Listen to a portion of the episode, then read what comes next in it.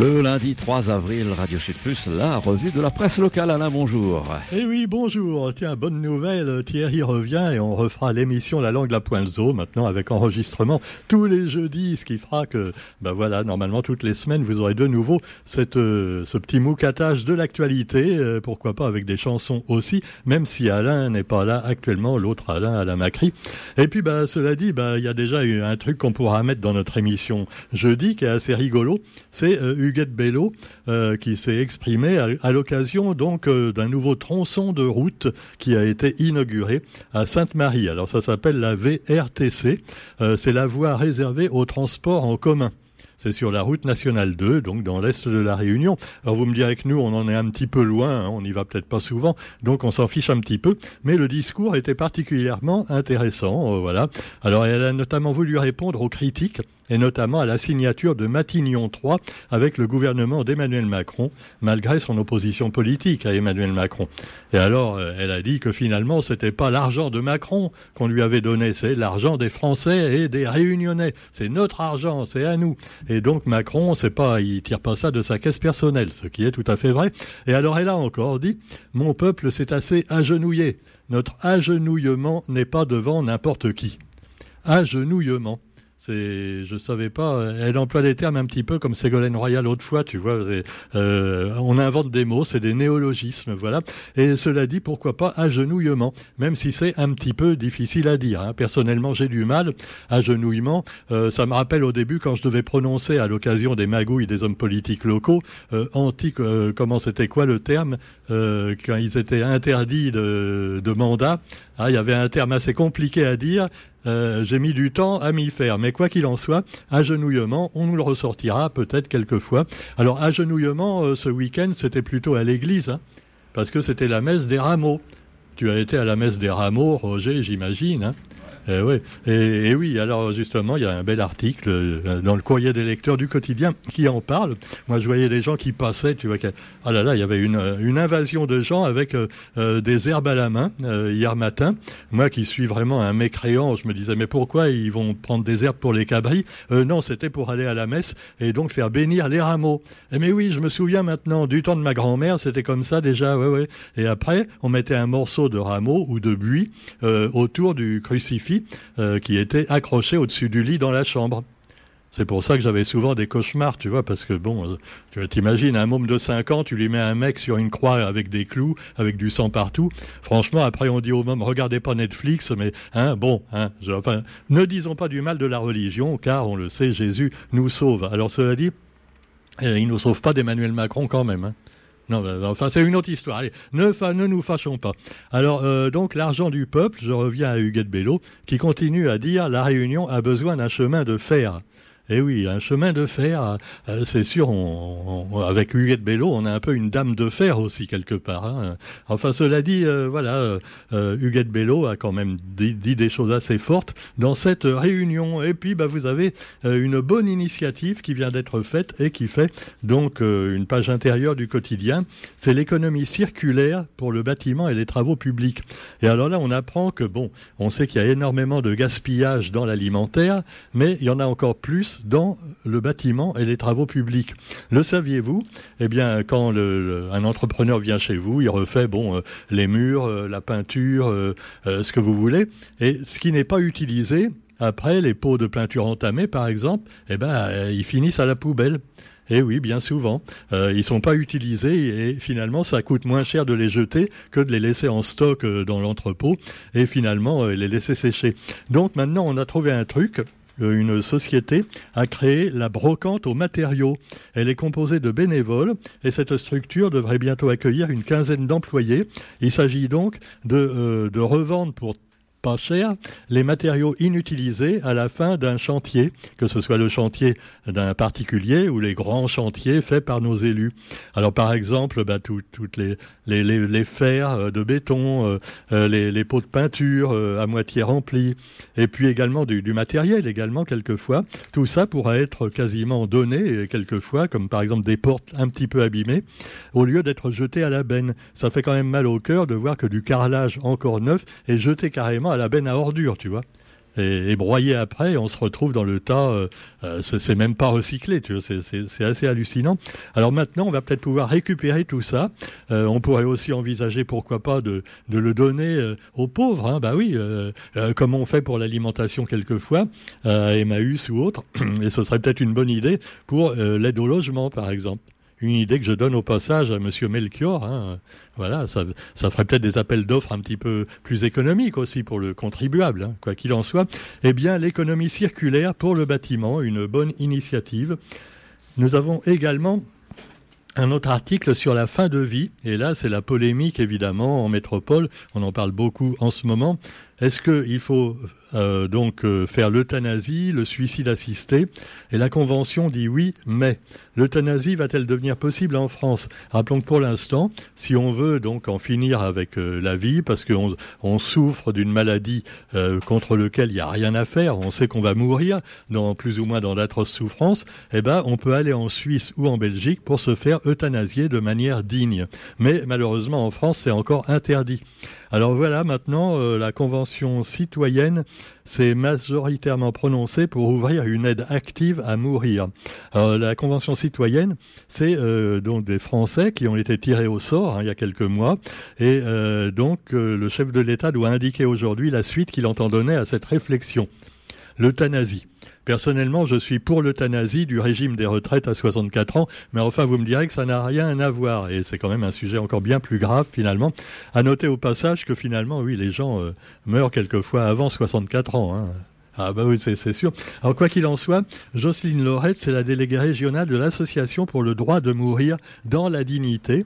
Et donc, elle s'exprime dans le quotidien également sur ce, ce problème qui malheureusement, euh, on en parle depuis des années sans rien faire. Il y a eu des polémiques, on se souvient de ce jeune qui était dans le coma pendant des années et que certains membres de sa famille voulaient le laisser comme ça. Non, non, on peut pas, non, non, c'est... Puis l'Église, évidemment, interdit formellement ce genre de procédé. Hein, ah, bah, il faut souffrir, voilà, c'est comme Jésus a souffert. Et puis, bah, vous avez justement le pape. Le pape, alors il va mieux. Alors il remercie euh, ses fidèles qui ont prié pour lui. Bon, il pourrait remercier aussi les médecins, tu vois, parce que non, euh, tant qu'on y est quand même, hein, parce que je veux dire, c'est bien beau de prier, mais ça suffit pas, hein, que ce soit contre le Covid ou, contre euh, ce qu'il avait d'ailleurs. Il avait une infection pulmonaire. Hein. Alors, euh, ça s'est arrangé. Et puis bah, vous avez aussi dans l'actualité la législative partielle en Ariège. Alors vous me direz que c'est un trou, un trou bébête en métropole, l'Ariège. Non, c'est pas gentil pour les Ariégeois ce que je dis là. Bon, pardon. Hein, non, non c'est un coin charmant. Voilà. Alors, en politique, législative partielle en Ariège, une dissidente PS a remporté la guerre des gauches. Alors, euh, c'est Martine Froger. Elle a été élue avec plus de 60% des suffrages. Et cette dame était opposée, tenez-vous bien, à la candidate officielle sortante du LFI NUPES. Alors la sortante a été sortie, voilà. Euh, elle a affirmé aujourd'hui, je fais le bonheur de la moitié du PS. Je suis socialiste depuis 30 ans et je reste socialiste. C'est vrai que là, on sait plus, tu vois, parce que d'un côté, tu as Mélenchon, bon, euh, qui va un petit peu loin quelquefois. De l'autre côté, tu as Macron, qui a un peu remplacé les, socialistes quelque part, sauf qu'il a viré complètement à droite. Donc les vrais socialistes, on ne sait plus où ils étaient. Heureusement que Madame Froger est arrivée, la dissidente finalement. On a besoin de dissidents quelquefois hein, pour remettre un petit peu d'ordre, pour réveiller un peu les gens. Et puis bah, vous avez aussi allez, l'actualité en Ukraine avec euh, alors en Russie, une explosion à Saint-Pétersbourg et un blogueur militaire pro-russe a été tué et 25 personnes ont été blessées donc dans, ce, café où un engin a été posé apparemment par une jeune femme qui voulait donner un cadeau au blogueur euh, pro-Poutine. Et alors elle lui a donné le cadeau, euh, apparemment il s'est pas méfié et boum, une figurine, tu vois, une figurine qui a explosé. Alors on ne sait pas la figurine ce que ça représentait. C'était peut-être le président ukrainien ou alors euh, euh, Captain America. Oui, oui, oui, c'est possible aussi. Mais enfin bon, on fera pas de politique. Hein. Les bons et les méchants, on sait plus trop où ils sont quelquefois. Et pendant ce temps-là, vous avez également la consommation. Et alors évidemment, je sais que l'Ukraine, vous vous en foutez un petit peu, sauf quand ça vous empêche d'avoir de l'huile au supermarché. Mais là, euh, attention, ça pourrait devenir grave aussi. Hein. Ah, parce que Poutine, il a dit, euh, ouais, euh, Macron, il n'a pas respecté sa parole. Hein. Il avait dit que jamais ne, il ne fournirait d'armes à des ennemis de la Russie. Et alors, euh, il l'a fait quand même. Hein. Ah, bah, non, mais on a des vieux chars, il faut bien qu'on s'en débarrasse aussi. Comment on fait hein, Comment ils font d'assaut et les. Euh, c'est vrai, il faut bien qu'on les vende nos armes. Alors. Alors les Ukrainiens, bon, d'ailleurs on les vend pas, on les donne hein, actuellement. C'est ah c'est bradé, tu vois. C'est des vieux stocks. C'est comme euh, l'économie circulaire dans le bâtiment, dont je vous parlais tout à l'heure. Alors quoi qu'il en soit, vous trouverez également la consommation et les Réunionnais qui, eux, se serrent la ceinture parce que, évidemment, quand ils ont plus de sous, ils peuvent pas faire marcher la planche à billets. C'est interdit. Il n'y a que l'État qui a le droit de faire marcher la planche à billets. Euh, vous, vous n'avez pas le droit. Hein, les photocopies, non. Non, non, c'est interdit. Hein. Non, ah, non, faut quand même le dire. Euh, ça peut vous coûter très cher, hein, euh, la prison et tout ça. Alors, consommation, les Réunionnais, donc, qu'est-ce qu'ils font? Eh bien, ils consomment moins parce que ils, peuvent plus, ils peuvent plus évidemment avoir assez de sous pour euh, pour dépenser sans compter.